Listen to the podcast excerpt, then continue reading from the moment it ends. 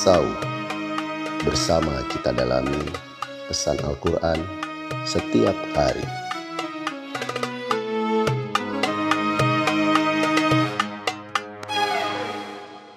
أعوذ بالله من الشيطان الرجيم ويبقى وجه ربك ذو الجلال والإكرام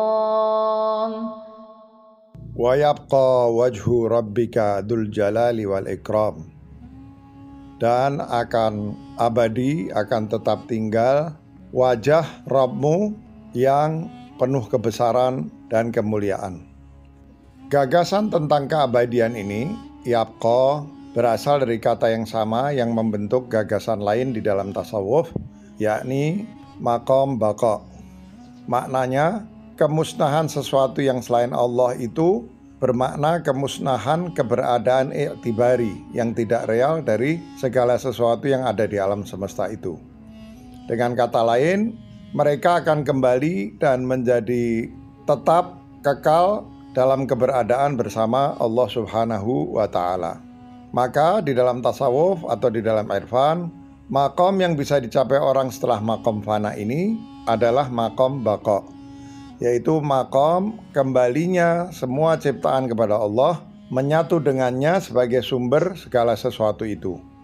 Dan berkat kebersatuan itulah kita pun seluruh ciptaan menjadi kembali kepada sesuatu yang abadi.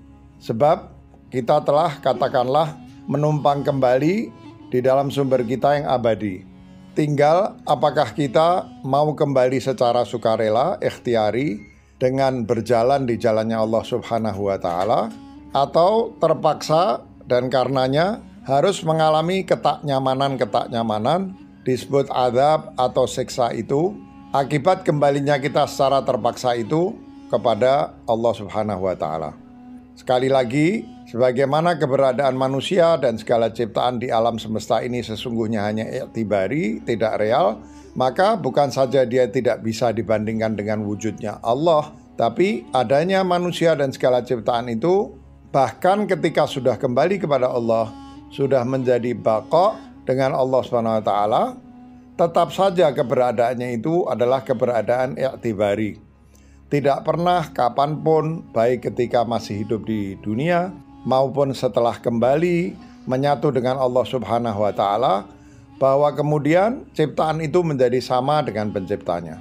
Betapapun berpartisipasi di dalam bakoknya Allah Subhanahu wa taala, tidak demikian berarti bahwa segala yang berpartisipasi itu, yaitu semua ciptaannya, kedudukannya lantas sama dengan Allah Subhanahu wa taala.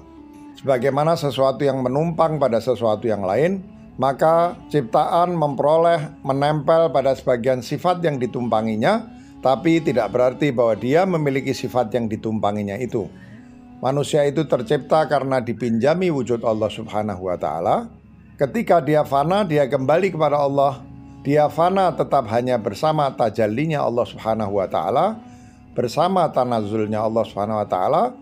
Dan ketika dia menjadi kekal berkat menumpang di dalam keabadian Allah Subhanahu wa taala, maka menumpangnya itu juga tidak menjadikannya dia real seperti realnya Allah Subhanahu wa taala tetap keberadaannya i'tibari.